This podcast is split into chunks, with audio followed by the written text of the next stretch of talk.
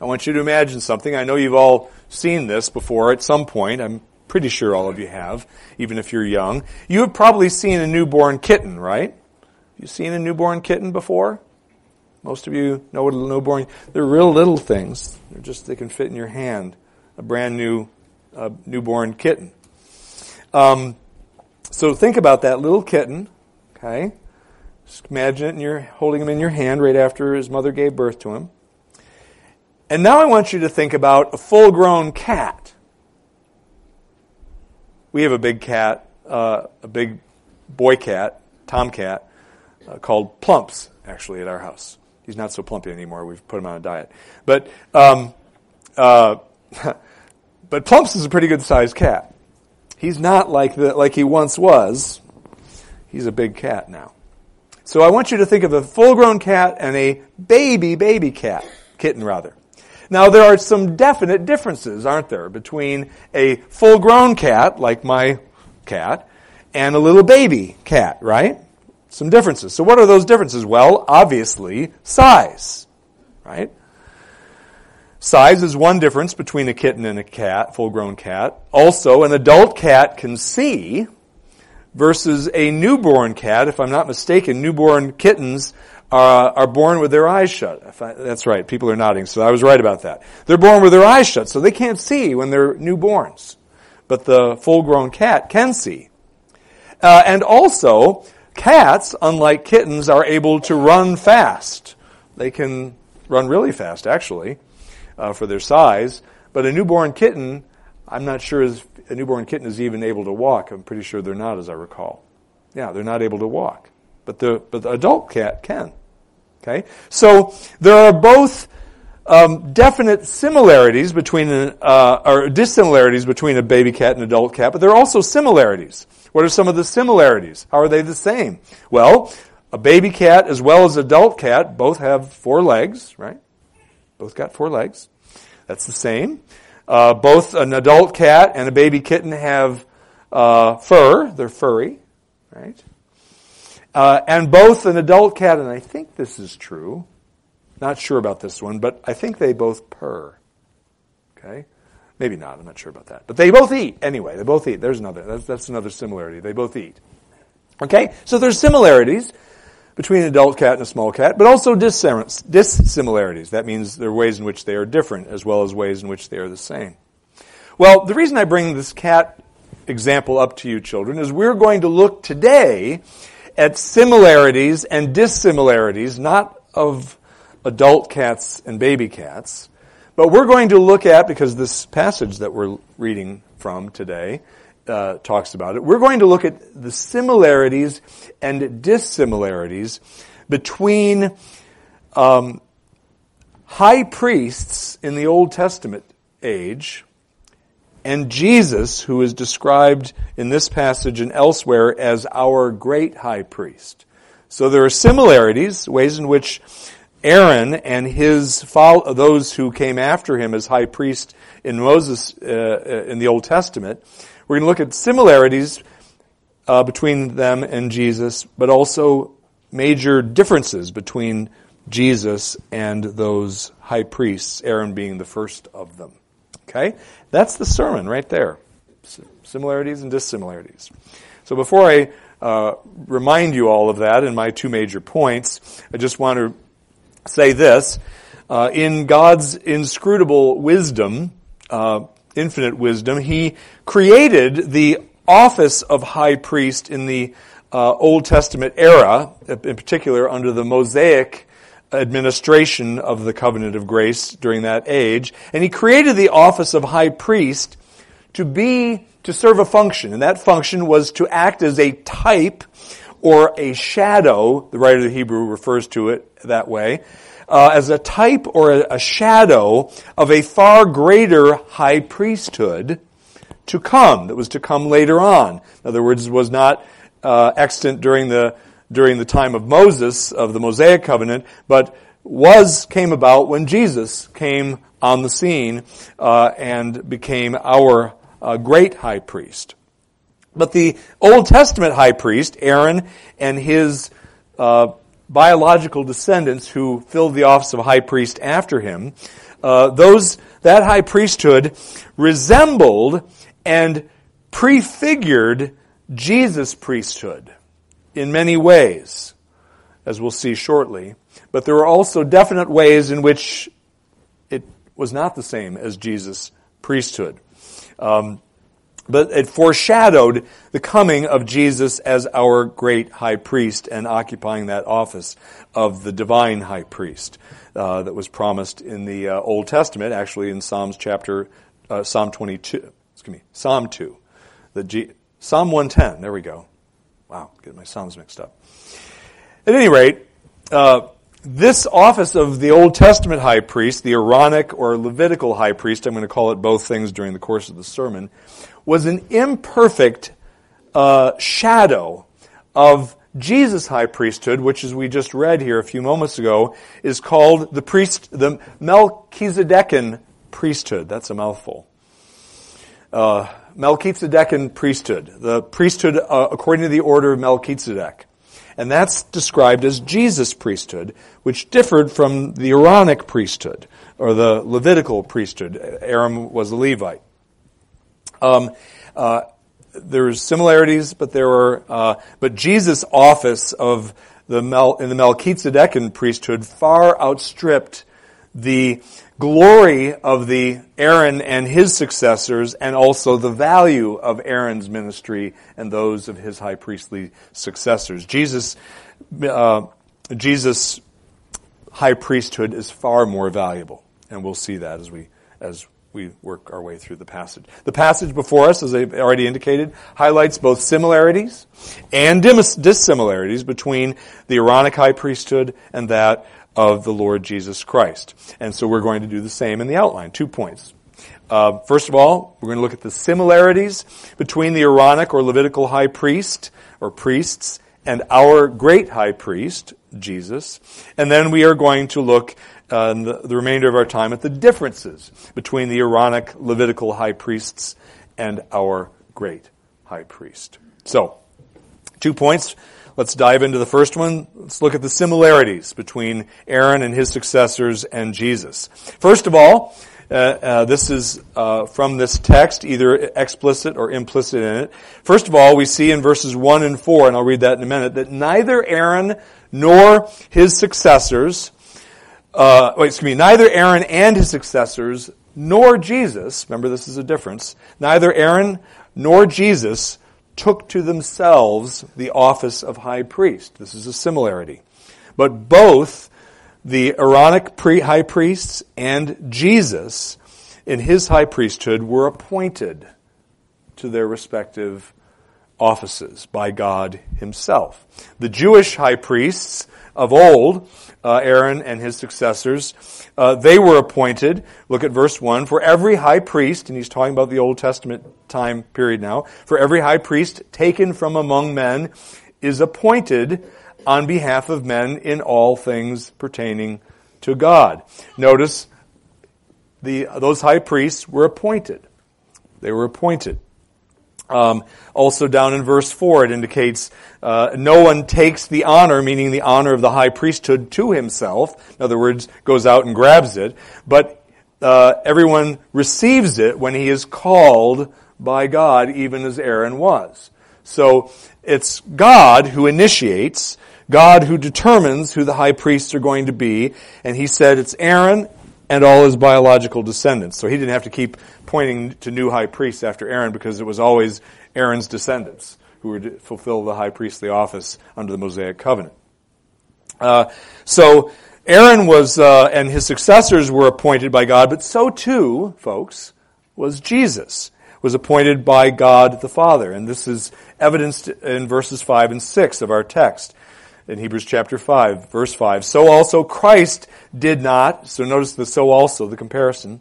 So also Christ did not glorify himself so as to become high priest, but he who says to him, said to him, this is from Psalm 2, Thou art my son, today I have begotten thee, just as he says also in another passage, and here's God appointing Jesus um, uh, in prophecy, Thou art a priest forever, according to the order of Melchizedek.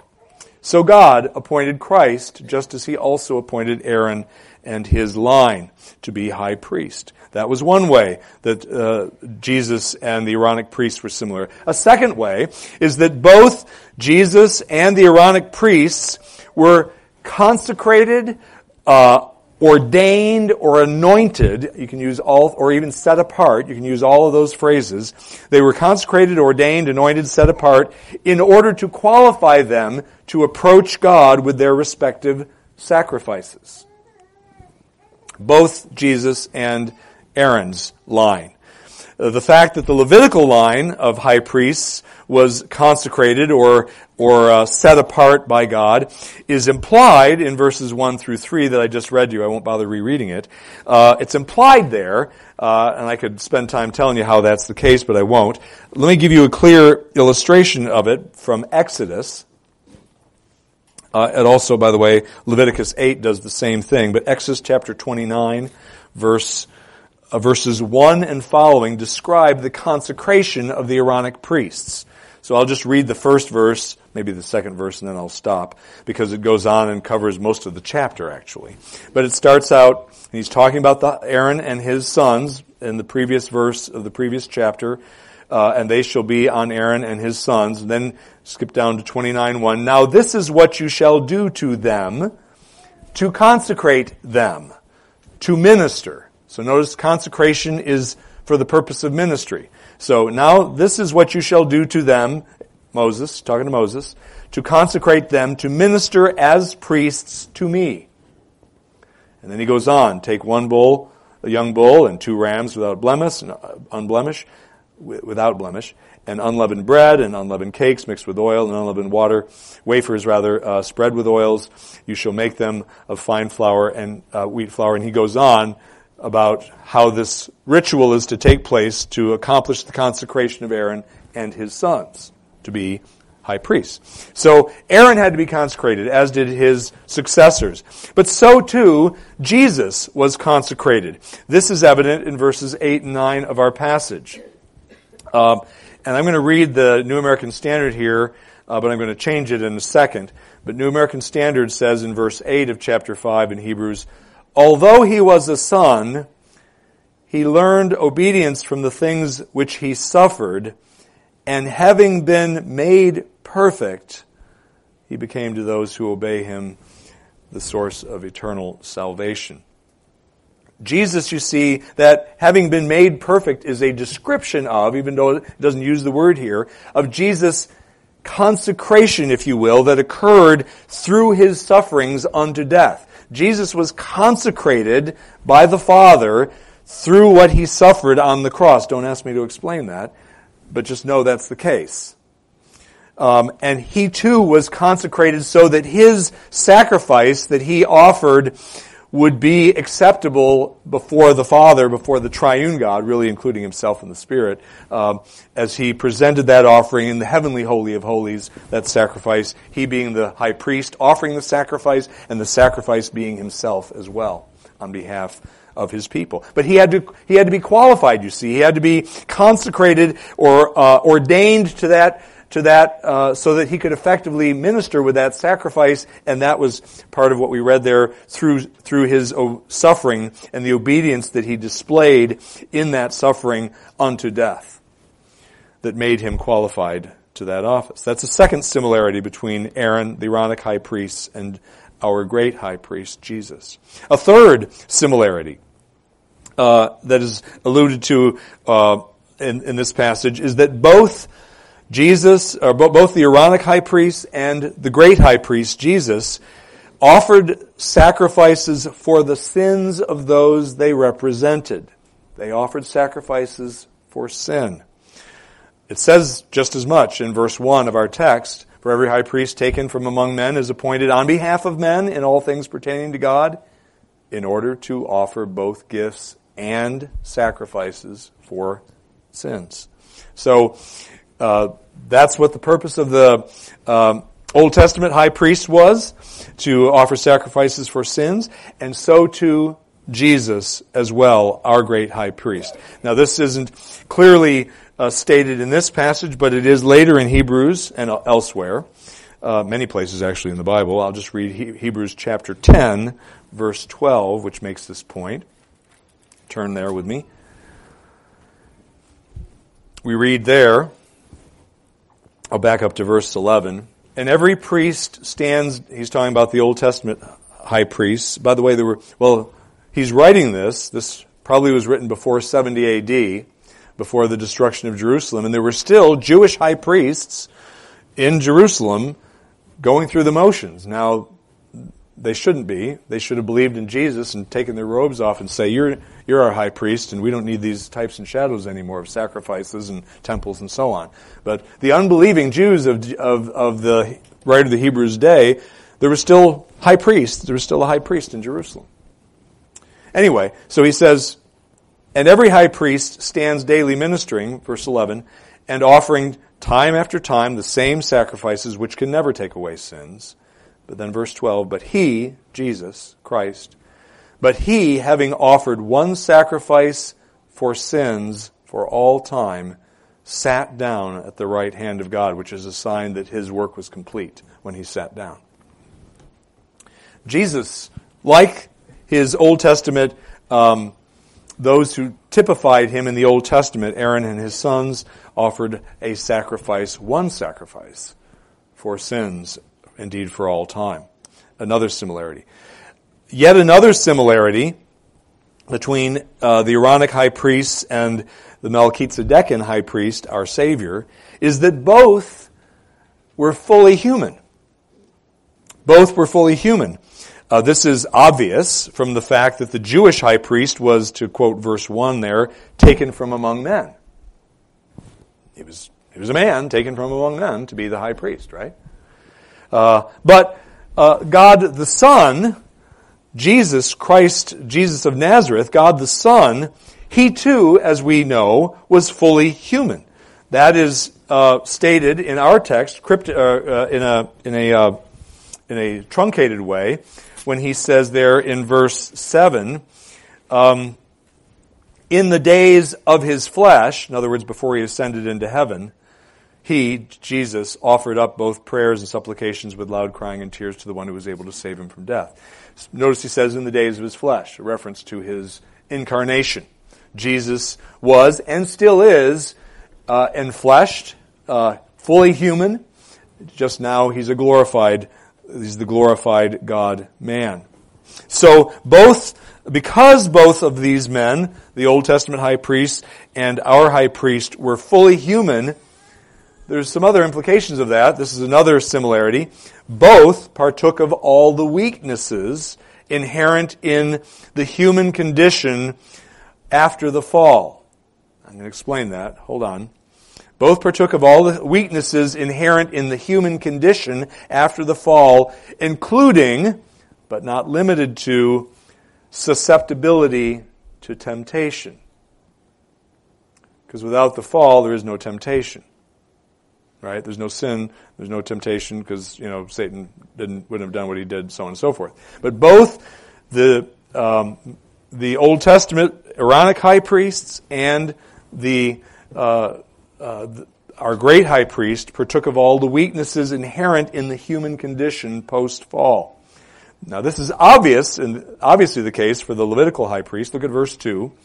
Remember he said in verse one, he needed, he, in order to, he needed to offer sacrifice, um, to offer both gifts and sacrifices for sin. And then in verse 2 it says, He, that uh, earthly high priest, can deal gently with the ignorant and misguided since, why? Since he himself also is beset with weaknesses.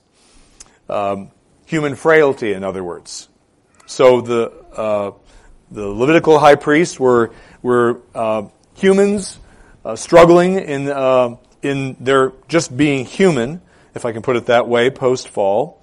But this was also true of Jesus during his time upon the earth.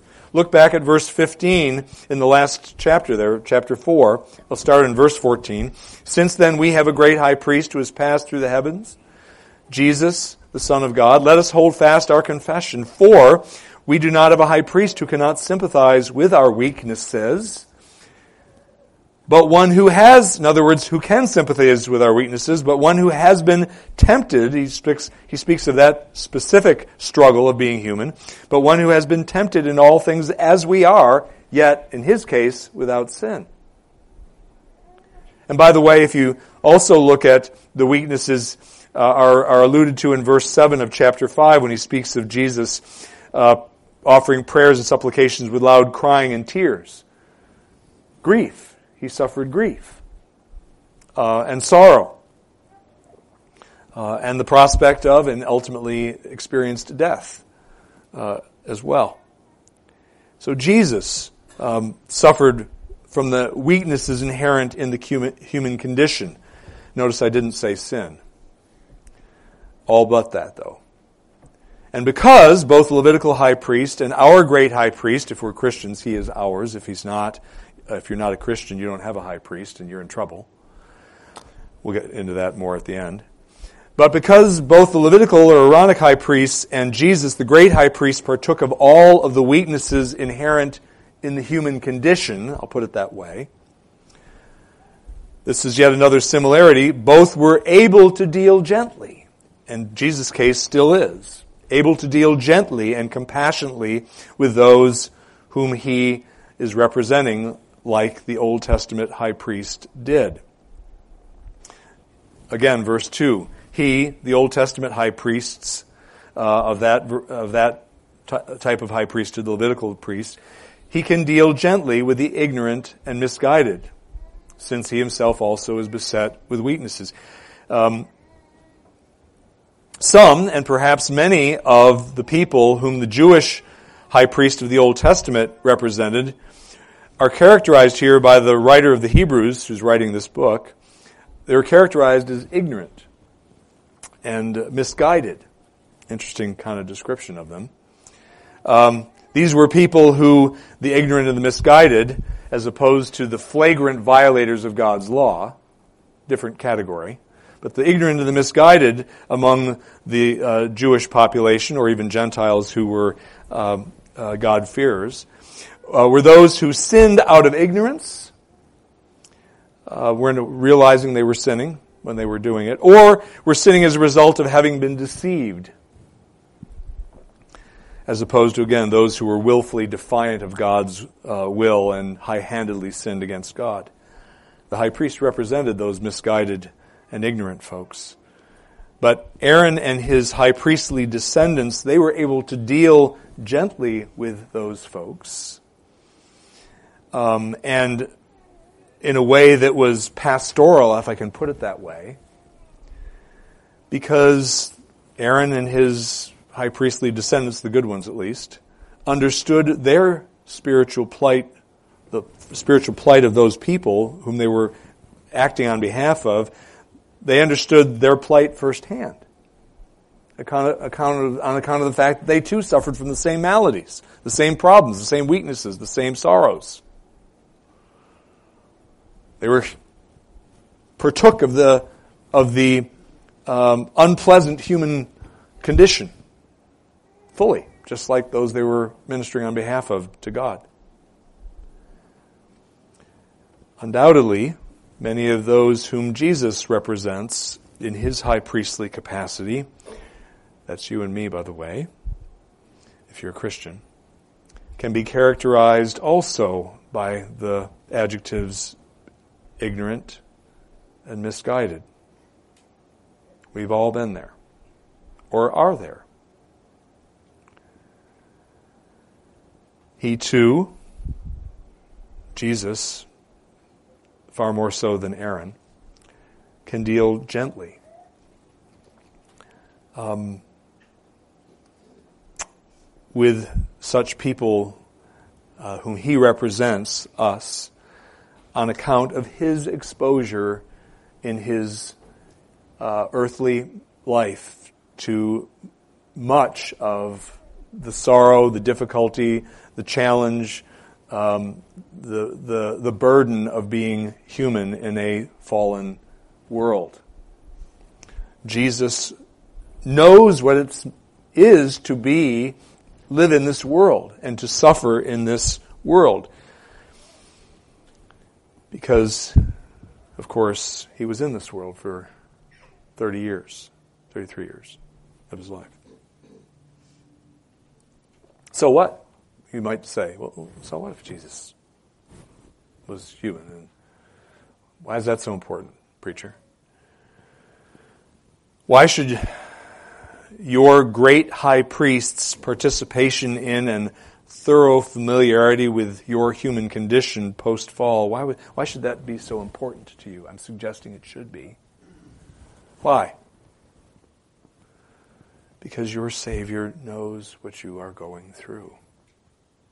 That's why. He can empathize, not just sympathize, but empathize. He knows experientially what you're experiencing in life. He went through it himself fully. What do I mean by this? He knows what it feels like to be sorely tempted. You know, we might have the occasional demon show up in our presence and uh, figure out some way to tempt us. Call our attention to something that's unholy on a billboard or what have you. I doubt too many of us have had Satan personally show up to tempt us. He personally showed up to tempt Jesus. It doesn't get worse than that. He knows what that feels like. He knows in a way that beyond even what um, you and I can understand, in spite of our own loss. He knows what it's like to suffer loss, to suffer from uh, persecution, to suffer from uh, a lack of respect from others. He knows exactly what that's like. He knows what it's exactly what it's like to be unbelievably discouraged. Think of the Garden of Gethsemane. There's almost nothing, I think there is nothing, with the exception of temptation from within, which he didn't experience. But everything else he experienced with you, that you experience. So, that should mean something to you. It should mean a lot to you. You can never say to God or even think, He doesn't know what I'm going through. He's God. Dead wrong if you think that way or say that. This is why. He is, is was and is the God man. Okay? Your high priestly mediator who offered, who, who acts on your behalf, and who brought a sacrifice, and that sacrifice was himself, which was accepted because of the value of that sacrifice and the one offering it. On your behalf, and you get all the benefits of that if you're a Christian. If you're not, you get none of those benefits. In fact, you get the opposite of those benefits if you remain in your unbelief you will suffer the eternal wrath of God in hell because you're a rebel. We're all born rebels. I was born a rebel. Hated God. Didn't know it, but I did. Every one of us, every last one of us has hated God. It might have been in utero, I don't know. Uh, if you were converted early in life, it might have been uh, some point after you were conceived, I don't know, uh, before you were born. But most of us probably weren't converted in utero. And prior to being born again, we hated the true God. We might have had a God, but always that God ends up being ourself until we bow our knee uh, through faith in Christ to the true God. And you are your own God right now if you're not a Christian. And you are a despicable God, by the way. You're a lousy God and you're not the true God.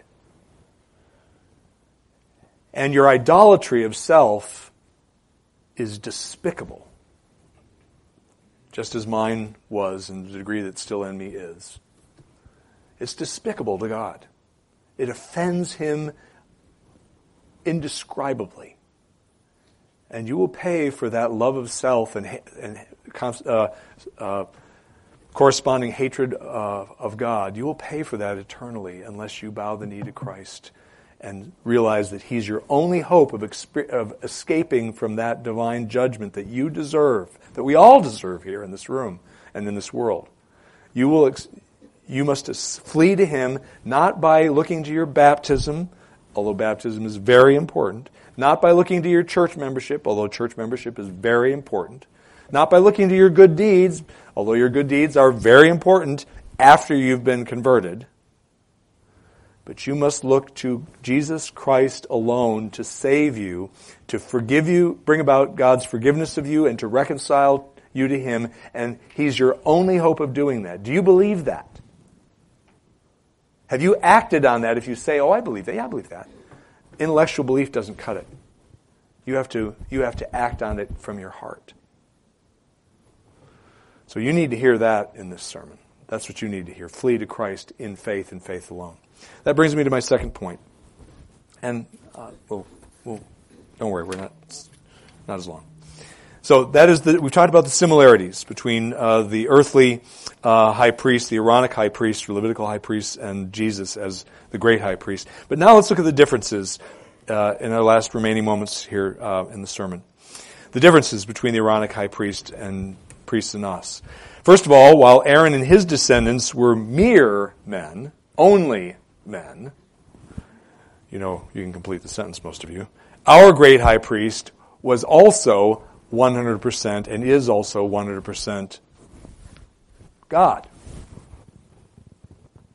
Divine. He is Jehovah, or better pronunciation, but still a guess, Yahweh. So let me look at verse 8. And this is where it's found in our text. Although he was a son, says the New American Standard. Poor translation what is uh, the better translation of this is son though he was and then it goes on. It's actually and i'm just going to bore you because I'm just to let you know that there's greek behind this. It's a qualitative noun not an indefinite noun it doesn't have the definite article in front of it. That's why uh, New American Standard translated, although he was a son. But a son implies that it was an indefinite noun, and that's not what the writer of Hebrews was using it there as. He's using it as a qualitative noun. And therefore the translation should be son though he was, which is a clear reference, son, is a clear reference to Jesus' messianic identity and divinity. The Messiah of the Old Testament was God himself. And so son is another way of saying God though he was, God the Son though he was, even he was not granted an exception to the universal rule that learning comes through suffering, which is my uh, elaboration on verse 8 there. Son though he was, even he was not granted the, an exception to the universal rule that learning comes through suffering. Your high priest is fully God as well as fully man. And the fact that, that Jesus was also, in addition to being man, he was and is the divine Son, the second person of the Godhead. This itself testifies to the vast superiority, indeed infinite superiority, of Jesus' high priesthood versus Aaron's. This is the first, not the only, but the first compelling reason you and I need to thank God that Jesus is our high priestly representative before him and not Aaron.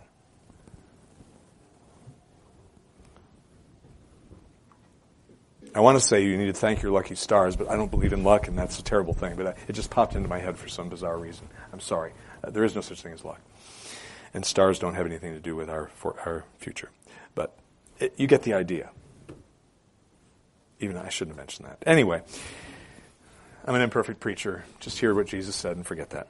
Okay. Second, secondly, in terms of differences, uh, is the Aaronic, the uh, Aaronic, Aaronic, there we go, the Aaronic or Levitical high priests not only had to offer sacrifices for the sins of those whom they represented, but they also had to offer sacrifices for themselves. Verse 3 makes this point. And because of, because of it, he, the, the Old Testament high priest, is obligated to offer sacrifices for sins as for the people, so also for himself, because he too was a sinner. I mentioned a moment ago that both the Jewish high priest and Jesus partook of all the, I use the word constitutional weaknesses associated with being human. Being a creature in a post fallen world, a human creature in the post fallen world. Jesus did partake of all those constitutional, and I use that word very intentionally, weaknesses, creaturely weaknesses. The all important difference between the sons of Aaron and Aaron himself, and of course Jesus, is that while the weaknesses of the Jewish high priesthood's humanity led them into sin, the weaknesses of Jesus' humanity did not. Verse 9 makes this point. Having been made perfect, so it points to his perfection. That's kind of a off, uh, offhanded allusion to his his perfection, and it applies uh, the the going through the time of serving as Messiah on the earth. In addition to that, uh, but but it alludes to at least in part. But more clearly, this point is made in again verse uh, 15 of the previous passage, the previous chapter, uh, uh, that he cannot. Uh, he is one who can sympathize with our weaknesses. He is one who has been, but he is one who has been tempted in all things as we are, yet without sin. Uh, and chapter seven says it even more eloquently, um, or fully, I should say. Chapter seven of Hebrews, starting in verse 26 and then verse 27. For it was fitting that we should have such a high priest, talking about Christ here. For it was fitting that we should have, verse 26, such a high priest, holy, innocent, undefiled, separated from sinners, and exalted above the heavens. Notice that too. I'm going to say more about that in a moment. Uh, who does not need daily, like those high priests, meaning the Aaronic high priests, to offer up sacrifices, first for his own sins and then for the sins of the people. Why? Because this he did, Jesus did once for all when he offered up himself.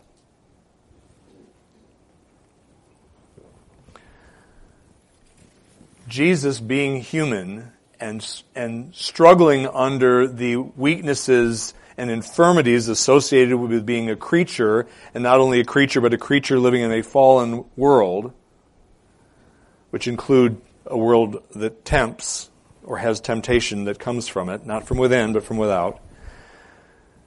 Jesus, uh, though he struggled with those uh, burdens, I'll put it that way, of being human, he never gave in to any of the temptations that he faced, unlike you, unlike me.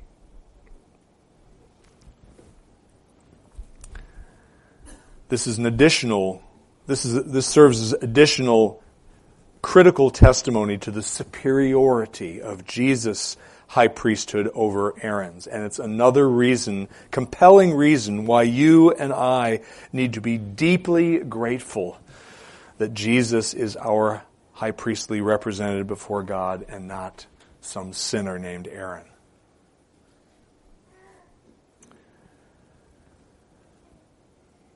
Theme here is gratitude, by the way. And related to this difference that Jesus uh, didn't succumb to sin while Aaron and his followers, as descendants did, related to this difference is the next dissimilarity, and that is that unlike the Levitical high priests, the Father, God the Father, heard the high priestly prayers of Jesus on account of his perfect reverence for and obedience to the Father.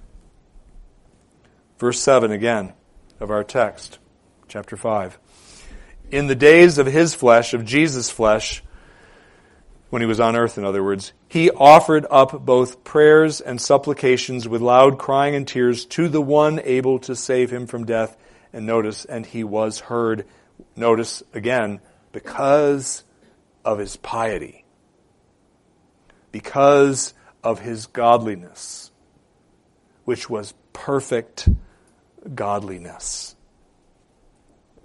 And Jesus was heard because he was perfect. Because he never sinned. Because he, all his works were perfectly good works. He always obeyed his own law before the Father.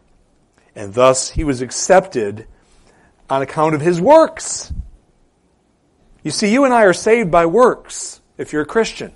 Not yours, certainly not mine, but we are saved by the works, the perfect obedience of Christ under the first covenant, the covenant of works that Jesus fulfilled, and that's why we get to benefit under the covenant of grace with him as our representative, because he obeyed where you and I have disobeyed.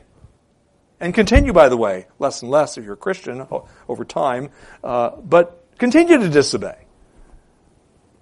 Jesus obeyed, and his obedience is what satisfied the Father. And indeed, himself, the triune God, I should put it that, could put it that way as well.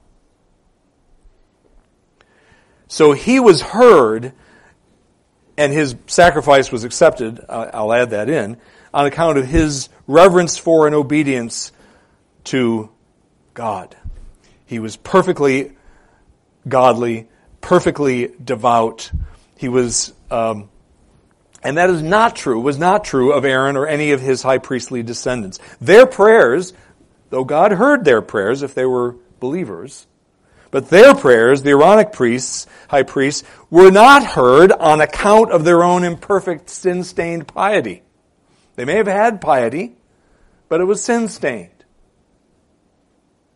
You may have piety, but it's sin stained. It's imperfect. God must see perfection, and He does when He looks at Christ and Christ's righteousness that you're clothed with.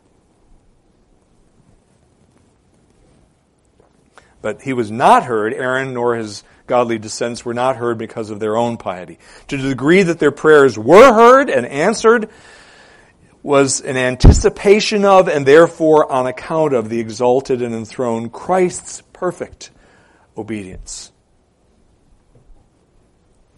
The Father still hears the prayers, the intercession of Christ for you in heaven today he still hears Christ's prayers and intercession for you on account of his perfect obedience as the Messiah, as the, as the mediator that God appointed and anointed on your behalf.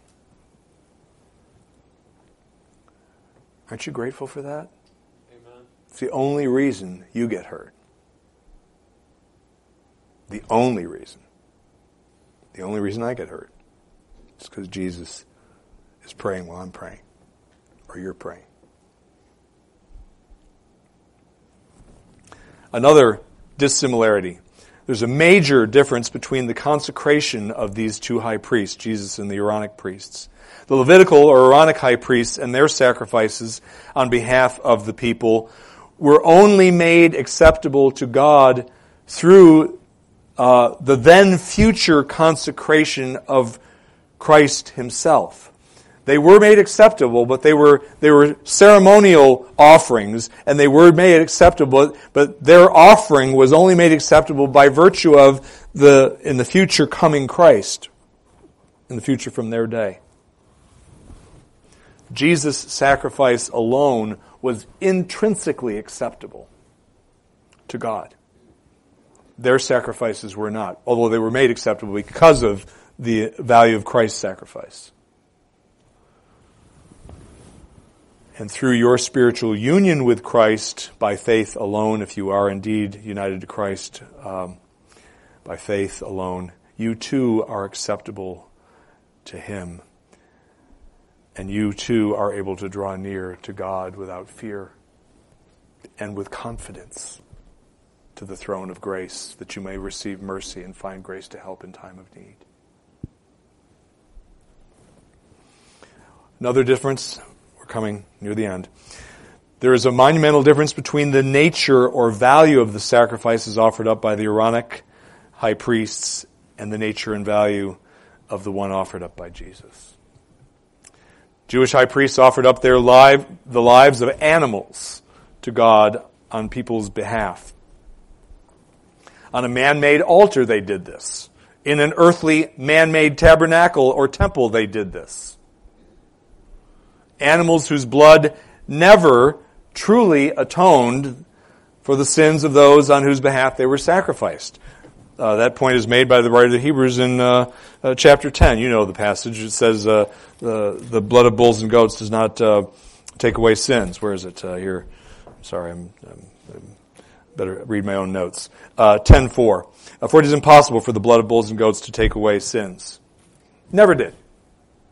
Never did. Why did the people get forgiven? by virtue of what Christ was going to do. And as they looked to the coming Messiah, as they saw the animal sacrifices being killed who represented him or pointed to him. That's how they were made atoned. But it wasn't the blood of those animals that did anything for them. Jesus offered up his own divine life, human life, divine life, if I can put it that way, the life of the God man, he offered it up uh, on his people's behalf. It was an, it was an historic, it was an historical event, the crucifixion was, and the death and the resurrection of Christ was. It was an historical event that this Lord's Supper vividly reminds us of. We're about to partake of. He offered up his sacrifice in the greater, Jesus did, in the greater, more perfect, heavenly tabernacle slash temple, not made with hands, as chapter 9, verse 11 of Hebrews tells us. And his lifeblood, unlike that of the animals, truly and fully atoned for the sins of those on whose behalf he was sacrificed. That is, all believers in Christ.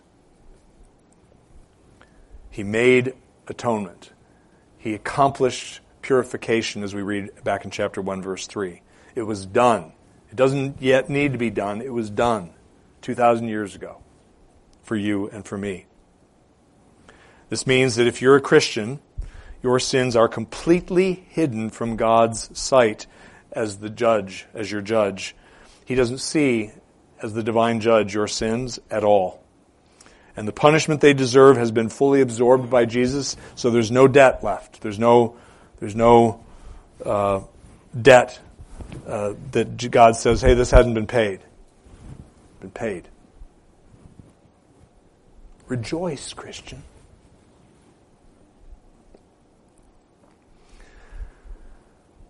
Also, unlike Aaron and his descendants, Jesus' high priesthood never comes to an end. Verse 6 makes that point.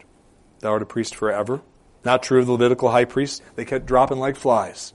Chapter 7, verses 23 and 24 makes that point. Um, but Jesus' priesthood is unending. And then the final difference is that Jesus, unlike his Levitical counterparts, is able to accomplish a salvation on your behalf and mine that can never be taken away from you. They were just spilling blood and slitting throats, and going through some rituals. Yes, that was important in that day, but that didn't accomplish anybody's salvation. It still doesn't, contrary to what some churches might teach. Although most churches aren't using slaying animals anymore, but you know my point. See the comfort here, folks? No matter how no matter how difficult your life is, no matter how burdened you feel by your sins, by your mistakes, by your foolishness, by your weak faith,